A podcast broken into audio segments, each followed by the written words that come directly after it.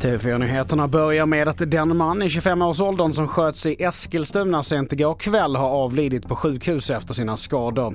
Polis larmades vid 22-tiden efter att flera personer hört höga smällar.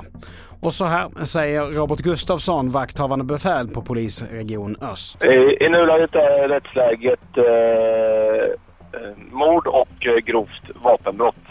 Vi vi jobbar efter en, en, en färgsättning och där vi har ett, ett, ett rött läge som vi, som vi eh, jobbar efter i, i eh, konfliktmiljön. Och det är ju fortsatt och det, en sån här händelse förstärker ju bara den, eh, den lägesbilden. Vidare till USA där president Biden och de sju största AI-företagen nu kommit överens om regler för den nya tekniken. Bland annat ska man ta fram ett system som vattenmärker innehåll och gör att användarna kan se när något skapats av artificiell intelligens.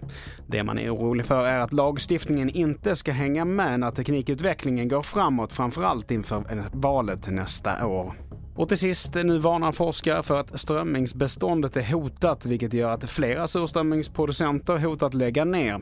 Minskningen kunde man se redan förra året och det märks även på sälbeståndet som blir allt magrare.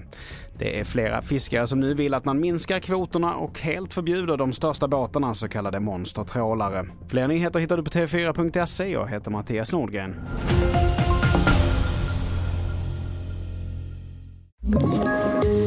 Poddtips från Podplay.